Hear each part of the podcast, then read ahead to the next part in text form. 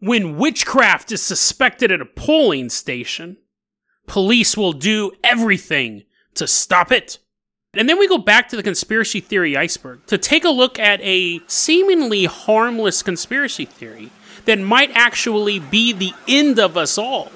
Number stations post Trump. Today on Dead Rabbit Radio.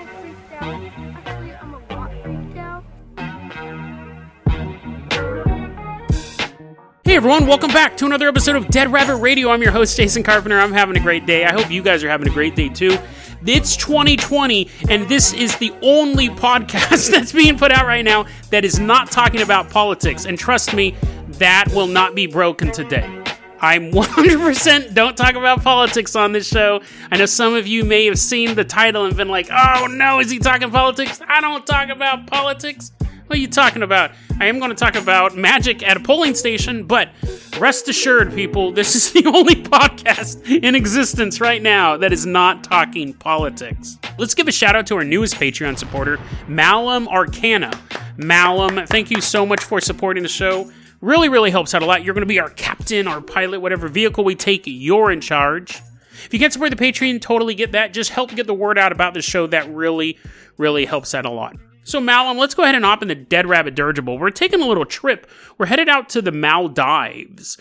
Brrr. Malum's shaking his head. He's like, that's not how you pronounce that either. I'm like, I don't know. I can't even find it on a map. Brrr. Just keep making this noise. It'll distract you from all the pronunciation errors.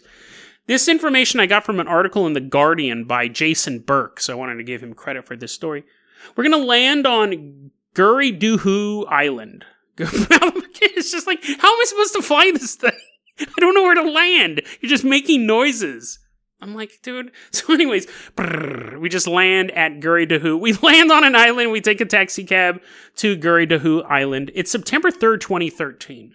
They're getting ready to have a presidential election. And everything is on the line because you had like a president who was like run out of the country. He's trying to regain power, and you have this other guy at this coup who's trying to maintain power. You had all this stuff going on, and the people are ready to vote. But there's this polling station, right? It's a school that's being used as a polling station, and then one day, all these cop cars are pulling up to the school. They're running. They're like, "Get down! Get down! Get down! Go! Go! Go!" The, the cops are pulling their guns out, and they're like, "Don't move!" And we look over and we see they're pointing their guns at a little coconut, a little coconut just sitting next to the school, and we're like, "What? Is that like a transformer? Is it going to turn into a robot? Is it a critter rolled up?" Nope. they have giant coconut handcuffs. They put it around the coconut. They're like, no one's getting your milk. Not today. They're like, maybe in the evidence room we might. And they take it and they throw it in the back of the cop car. And it's like, you can't stop me, copper. It's trying to wiggle out. It really is a critter. They take it downtown. And here's why. So in the Maldives, the most of the population is Sunni Muslim. But in the rural areas, especially, really believe in superstition, really believe in magic. That always seems to be a constant thing. You have like the urban centers, that are like, What?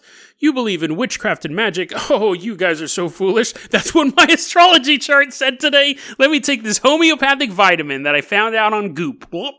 Those yokels, they believe in fairies. You always see that type of stuff, right? So in Maldives, it's the same thing. People go, oh, they still believe in magic and witchcraft out there. This stuff doesn't exist. Da da da da da. In this area on Guridahu Island, they still believe in the magic. Turns out in this area, coconuts are often used to cast spells. Delicious spells, I might add. Coconuts are used to cast spells. You'll write spells on coconut and throw it. You're like, I curse your window to be broken. Psh, people are like, oh no, the curse came true. I curse you to have ants in your house. And there's coconut milk everywhere. No! That's why they believe in curses, because they always work. You'll write spells on coconuts. They use coconuts for their magic. And then they just kind of roll them, roll them around It'd kind of easy to tell who the wizard was. So he's always carrying a sack full of coconuts. He's always on keto. He's always drinking bulletproof coffee. We're like, hey, dude, you look like you've lost a lot of weight. Uh, are you a wizard? He's like, huh? No. I just really like coconuts. He's wearing a coconut fur jacket. Anyways, the school had said, we don't want to be part of the presidential election because we don't want any black magic around our school. People are like, what are you talking about? And they said, listen, this is a super intense presidential election. And we know a bunch of wizards are going to be showing up, throwing coconuts around. So we don't want any of that. So the school actually didn't want to be involved in the presidential election. And people are like, you kind of have to. like, that's stupid. You can't not be part of democracy because you're afraid of magical coconuts. And the school's like, yeah, we can. But they lost. They had to, they, a polling station was set up. Now, this coconut, eventually, like some groundskeeper or teacher was walking around and they saw a coconut out their school and they flipped out because this is exactly what they thought was going to. This is exactly what they thought was going to happen. The magic coconut would show up and curse them. This coconut, though, was pretty interesting because it was, had written on it Quranic verses. And what the coconut was saying was, don't you dare cast magical spells here. So it was basically like a preemptive strike against any wizard that would try throwing coconuts there. This place has been warded. This place is protected by Allah. And not only was Allah protecting the place, it was also being protected by the National Election Commission. They actually had to come out and guarantee the school if anyone got sick, they would be responsible for it. National Election Commission goes, this was one of their quotes. They would be responsible if, quote, if anyone falls under a spell or comes down ill, unquote. Now, you sure they're probably like, oh, great, those yokels out there still believe in magic. And at the same time, they're probably thinking, oh, no one, I hope I'm right. The article ends with this statement, quote, a magician summoned by police established that the coconut was innocent local officials have said. No arrests have been made, unquote. So basically, yes, it was a innocent coconut. It was it was unjustly arrested. The police had to release it later that day. They buried it under some sand on a desert island, and they're like, "Live free, coconut, live free." And the coconut sprung up a great mighty tree, and then there was other coconuts hanging off of it. And then one of the coconuts turns around and has yellow eyes. It's all super spooky. There, there that's the end of, that's the end of, that's the end of that story. I think it's an interesting story, but I really don't have any other way to end it other than twist ending. Spooky yellow eyes on a coconut in the middle of a desert island. Malum Arcana, let's go ahead and fire up that Carpenter copter. We are going to head on out to Russia. We're flying over the ocean we're cutting lines over the big blue beast. That's what they call the ocean, right? That's what at least one person calls the ocean. We're headed out to Russia. This was a request in a kind of roundabout way by a YouTube user known as Igor Lukian. He requested me to look up a couple of Soviet conspiracy theories, and he gave me some. We'll actually be covering a couple of them, but this one was an interesting one. It took me down a bizarre rabbit hole. So Malum Arcana, we're flying that Carpenter copter. We're headed out to Russia. We're specifically headed out to a lonely radio transmitter in the middle of nowhere.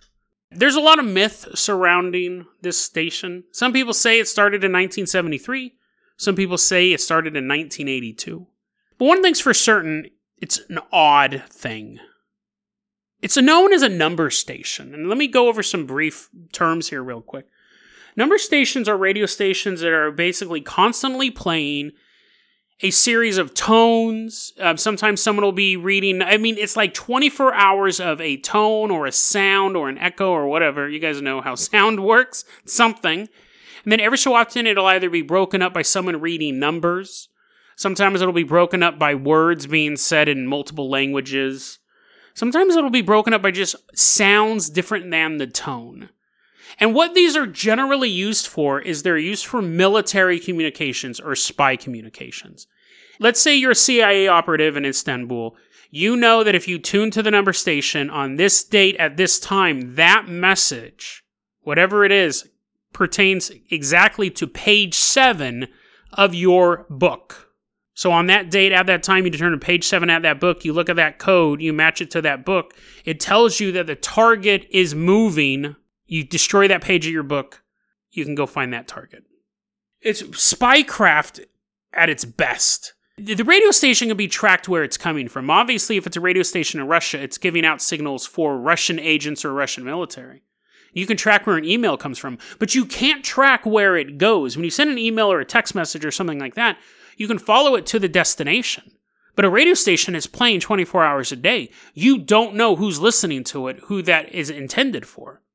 And of course, this was crafted, this spycraft was created long before the internet was invented, before it was even thought about. This is old tech.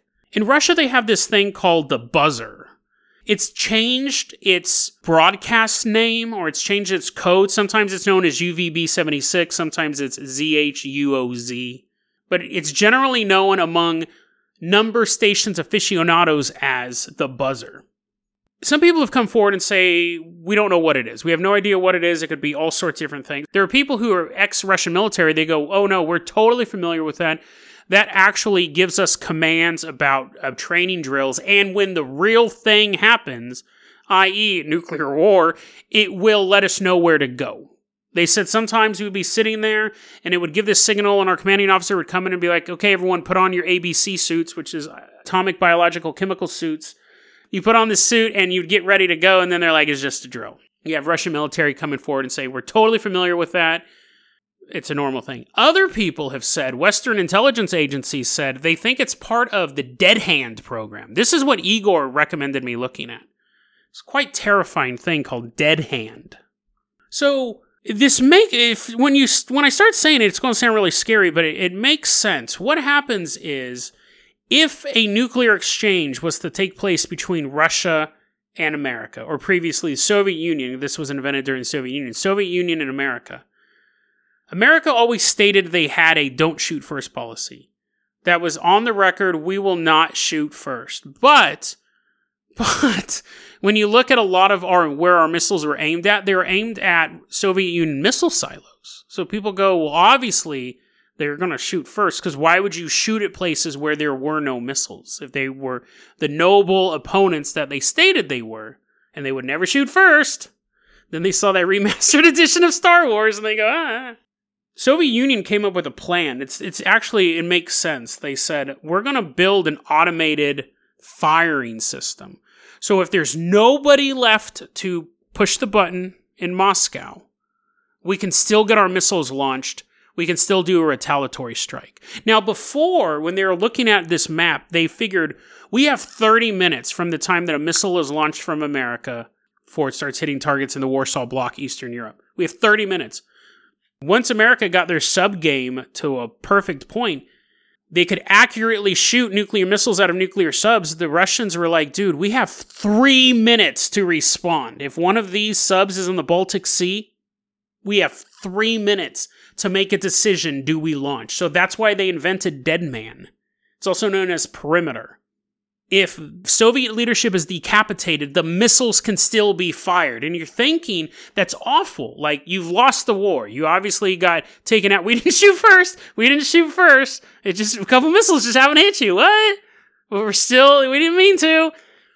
And now you just want petty revenge? That's messed up. It actually was the opposite. It gave commanders time to think because th- this is the way the Soviet Union put this forward. They go, if you had three minutes to make a decision, you are going to default to firing.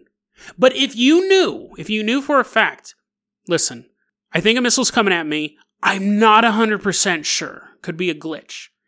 If I'm wrong, and that's a real missile, then we still get to attack America. But if I'm right that it's a glitch, then it's just a glitch. So they built this system as basically a saying it's okay to wait it's okay to wait 4 minutes instead of 2 so that makes sense. And the way that this works is fascinating stuff. So again igor thank you for letting me spend the afternoon reading about this. There's missiles in the soviet union that have radio transmitters on them and in a state of peace dead man is shut off but if things start to heighten high ranking general goes over there flicks a switch Doo, and Dead Hand begins to take seismic readings. It begins to check the air for radiation fallout, and it constantly is sending a signal back and forth to the Kremlin. And if it sends the signal out to the Kremlin and it doesn't get a response back in an amount of time, say 20 minutes, let's say it sends a signal out and picks up that something's there, sends a signal out, picks up something there, sends a signal out, it's not getting a response in 20 minutes pass.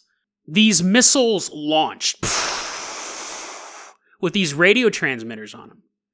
These radio transmitters are then able to go up and begin broadcasting a signal, launching other missiles with radio transmitters. So now you've basically created, because all radio communication would be destroyed at that time. But you're now sending radio signals across the Soviet Union. At that point, one of two things happens. Soviet Union says what it does is that it then gives the launch authorization to basically the janitor at the base. Like you could be like a low level dude sitting there and then you're when you get that communication it's saying Moscow's gone launch. So it basically opens it up to it, anyone maybe not the janitor at the base but basically a low ranking official can launch a nuke. The other thing that has been said is that when Dead Hand is fired and those radio antenna missiles go up, all missiles launch. There is no human interaction. At that point, it's nuclear war. They're not going to wait for a guy to be like, he's cleaning the toilet in Warsaw, and he's like, oh, wait, God, I'm supposed to go check, I'm supposed to go check the dead man switch. Missiles are launching. That's, that's the other theory. People have said if the system's down, they're not even giving it to normal people. It's an automated system. Once those radio missiles go up, they send a signal. Every last piece of nuclear technology is being launched out of the Soviet Union towards its targets. They say that Dead Man is not on all the time. It's only turned on in times of emergency. Again, it's not something you'd want to have on all the time because it would be a catastrophic accident if it went down. America says that they have one too, but they shut it off quite a long time ago. They don't use it. They don't. Their Wikipedia article was quite short, honestly, compared to the Soviet Union one. I'm sure we have one. I'm sure it's incredibly similar to that, and I'm sure both of them at any time. I think George H. W. Bush was the one who ordered to just shut it down because you know things have been things have been calming down, but I'm sure both of those switches could be reactivated in very short order. So, what does this have to do with the iceberg conspiracy theory? Number stations post Trump. But as I was researching this story, because I was originally looking into Dead Hand, and because that was Igor's suggestion, I was looking at Dead Man, I started looking at these number stations. I was reminded of a topic on the conspiracy theory iceberg, and it was listed as number stations post Trump. And it was one of those ones that I kind of looked at, and it's so vague. I knew what number stations were. I know obviously what post Trump is. It's any time after Trump. And I thought, well, the conspiracy theory I can think of right off the top of my head is that the number stations are being used, eh, utilized in some way differently now than they were before Trump's election. Shadow governments, deep state agents are using the number stations to talk to each other. That's the way they're spreading their message around the deep state or the shadow government. Shadow government was the old version of that was the version I knew of the deep state. Back in the 80s, deep state was referred to as shadow government, but now it's deep state. It's quicker, you know, it's punchier than shadow government. It just takes longer to say. But anyway, so it's the, basically the same thing though. So you have with the conspiracy theory that Trump is fighting deep state, people within the government trying to take Trump down using the mechanisms of the government then that conspiracy theory falls into that, right? That they are, that those people are using this Cold War technology that was never turned off, these number stations, to communicate messages to each other. Instead of giving operatives information about operations they're running vis-a-vis foreign countries or domestic terrorists or whatever, they're talking they're using the number stations to coordinate actions against Trump. But I don't think that's what number stations post Trump actually means. I think that that's one thing it could mean, obviously, right?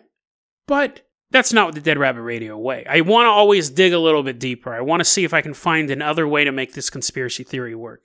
This is super bizarre and bordering on bordering on psycho.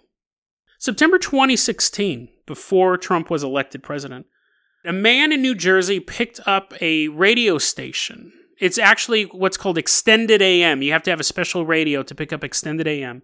On 1630 AM, picks up a message on the emergency channel that's meant for the Chester Township in New Jersey.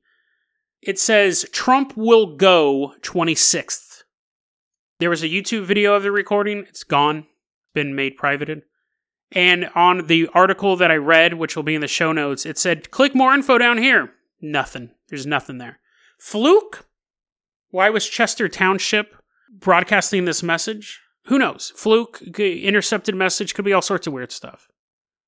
What does post Trump actually mean? I think the context I was going with, and a lot of you guys probably were going with, was post him becoming president. But Trump was a national figure long before that. Long, long before that. To be post Trump, you have to go back to before he became a national figure. I mean, you could go back to before he was born, but that's a little too far back. Malum Arcana, let's go ahead and fire up that Carpenter Copter one more time. We're headed out to New York City crime capital of the world because now we're in the year 1973, where New York City was just 24 hours of taxi driver and Mean Streets. We're flying around those beautiful buildings downtown New York City. 1973 was the very first time Donald Trump appeared on the front page of the New York Times. Now, he was well known in the city, but for the first time, he was on a national stage. Donald Trump, 1973, was involved in a court battle with the federal government. 1973 is the same year the buzzer went into operation. What's interesting is that the BBC says that the buzzer started in 1982. And the reason why you have different dates for this is because they would change the signal. Some people go, no, it's from 1973. That same thing was broadcasting that tower. BBC dates it a little bit later because sometimes they would change like the call signs of it. But so BBC states that the buzzer, that as we know it today, was started in 1982. The signal changed enough that we're going to say the buzzer started in 1982. 1982 was the very first year Forbes magazine printed the 400 richest Americans. They had never done that before. Forbes magazine publishes that issue Donald Trump, number 286, again propelled into national acclaim as being one of the richest men in America. So, Jason right? Jason right? you can go and you can find pretty much any day and compare it against something else. And you're right. That's why I was saying it was kind of psycho. 1973, a bunch of stuff happened in 1973, bro, right? A bunch of stuff happened in 1973. Now, the signal will change. The buzzer will change from time to time. And lately, there's been some weird things about it. You had like a boat picking up an odd signal that seemed to be layered on top of it. But for the most part, the buzzer is always there, and then you have like the words being said by the Russian lady and things like that. On August 16th, 2020, so earlier this month, the weirdest thing that's ever happened with the buzzer happened. You had the tone, and then it would pause, and music would start playing. And then it would make the tone again. It would pause, and music would start playing. So that means that the music is actually part of the broadcast. But then later that same day, you would have the buzz, and on top of that frequency, it would not interrupt the buzz. On top of that frequency was something else. It was a different transmission, but it was no accident.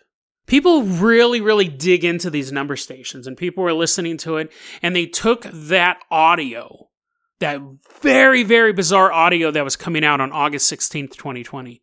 They ran it through a spectrograph which is a way to hide images inside of audio. I think Radiohead's done it. I think. I'm sure they have. When they ran it through a spectrograph, because it just it didn't make sense. The audio didn't make any sense. They ran it through a spectrograph. They saw Latin and Cyrillic lettering and phrases appear in front of the screen on them. The sound actually had pictures in it. But then it also had pictures of Pokemon of animals, of SpongeBob SquarePants characters. On top of a military transmission that might possibly also be part of Dead Hand, someone had layered images on top of it. And then the images stop, but the buzz continues unabated. August 16th, 2020, Donald Trump's brother Robert Trump died. Where am I going with this? So let's put on our conspiracy caps here for a second. Let's wrap it up like this. This is my conspiracy theory. We go back to Donald Trump being a time traveler. If you haven't heard that episode, the theory was that Donald Trump went into the future on a time machine, saw all this great stuff, got all this information, came back in time, made millions of dollars, but see 9 11 happen. That didn't happen in the original timeline. So he's like, uh oh, it's not all about me. I got to do stuff to change things. Also, the future, everyone looks like Mike Pence. It's it's it's an actual conspiracy theory. You should listen to an episode on it. I really like that conspiracy theory. Everyone looks like Mike Pence, and Hillary Clinton's vice presidential candidate. What was his name? Uh, uh, Tim. I don't remember his name. Anyways, it doesn't matter. His wife was a Mike Pence. That's what matters. His wife was a clone of Mike Pence from the future. So, uh, Tim Hayes. I don't remember. But anyways, what was his name? It doesn't matter. So that's that conspiracy theory in a nutshell. So this is this conspiracy theory. Donald Trump did go into the future that will believe all that stuff because it's funny because it's a funny conspiracy theory. Then this one. The number stations are actually set up for one of two reasons. One, it's because another time traveler followed Trump back. He didn't know who he was looking for. He knew someone came into the future. He knew someone gained knowledge. But when he was reading the newspaper, that 1973 New York Times, and saw that photo, he needed to send a message to the future and let him know what was going on. So he uses a number station. Why a number station? This is actually quite brilliant. I can't believe I came up with this myself. I honestly did. Quite impressed by myself. If you wanted to send a message to the future, you would write it somewhere that would still exist in the future. So you could write it on a cave. You know the future. You know that cave is discovered in the year 2050. So that message you write in that cave will be to your handlers who are after the year 2050. And they would know that that cave would be discovered because you'd be like, hey, I'm going to go back in time. You know that cave that's going to get discovered in 2050 in Milwaukee? in the middle of Milwaukee, that giant cave? I'm going to write a message in there. And the handler's are like, okay. And then they turn around and they open up their history books and there, there's your message. People love these number station stuff. There's huge blogs and websites and everything. There's a photo book dedicated to these things of radio stations. So people are cataloging all this stuff. I'm broadcasting stuff on this super obscure, spooky radio station. Thousands of people around the world are taking notes of everything that's said, when it's said, how it's said. And my handlers in the future, they just have to go to your blog that you had in the year 2020. That's a list of every transmission, and they just read through it and they go, oh, this is what Trump's doing. Trump just got on the Forbes list. I guess we could have looked at Forbes. I guess we could have just looked at that magazine, but we know what Trump's up to because these stations are being broadcast, they're being cataloged, and that information exists in the future. They would read it almost instantaneously. They would know everything instantaneously. So you had some. That's brilliant, right? I, I I'm afraid a bunch of time travelers are going to kidnap me and not let this episode get put out because that has to be the way you would communicate with the future. It'd be the most energy efficient way of communicating with the future instead of pulling out a little radio like Quantum Leap. You just leave notes everywhere, and they would know where to look for the notes. Oh, time travelers! Oh, or you have that. You have the guy come back and he's trying to stop Trump because they don't want the future to be changed. He's a disruptive force. Or the number stations are part of Trump's plan. See, Trump goes into the future, learned all this stuff, came back, used it for personal gain. Then 9 11 happens, and he's like, oh, great. But he's obviously still able to get Pences, multiple Mike Pences from the future. So the way that they communicate with the future is by using these number stations. It's the same theory, but now he's actually talking to people in the future, being like, and the future's allied with him. They don't want him to fail. That would also make sense why that number station started in 1973. That's when he first gets on the national stage, and the first message would have been along the lines of, "Hey guys, I got the ball rolling. Not in the best, not in the best light with this news article here, but I'm on the national stage. People know who I am." Number stations post Trump. It's interesting. It's four little words on the conspiracy theory iceberg. I scrolled over it multiple times. It was basically two things I knew about. I knew about number stations and I know what post Trump means. But combined, I think it leads to an interesting conspiracy theory. It is how we would communicate with the future. So the next time you come across a mysterious broadcast, whether you are intentionally looking for them via a number station, or just sitting there and your radio begins to play an odd tune, or begins to utter a phrase that you don't really understand, Think a little less about where the transmission is coming from and think about when the transmission is coming from. Because even though these signals can be picked up by anyone, some of these signals are made for a small group of people, or maybe even just one person. So, for a spy who's trying to hunt down a terror cell, or to a colonel sitting in a nuclear silo, or to a member of the Time Council a thousand years from now, these aren't just random phrases and noises. These are incredibly important messages. And these people, they can never relax. They can just listen to that signal and hope that it never changes. Because if it does, it's not just a random collection of words and noises. It is the signal that may herald the end of the world. Deadrabbitradio at gmail.com is going to be your email address. You can also hit us up at facebook.com slash deadrabbitradio. Twitter is at deadrabbitradio. Dead Rabbit Radio is the daily paranormal conspiracy and true crime podcast. You don't have to listen to it every day, but I'm glad you listened to it today. Have a great one, guys.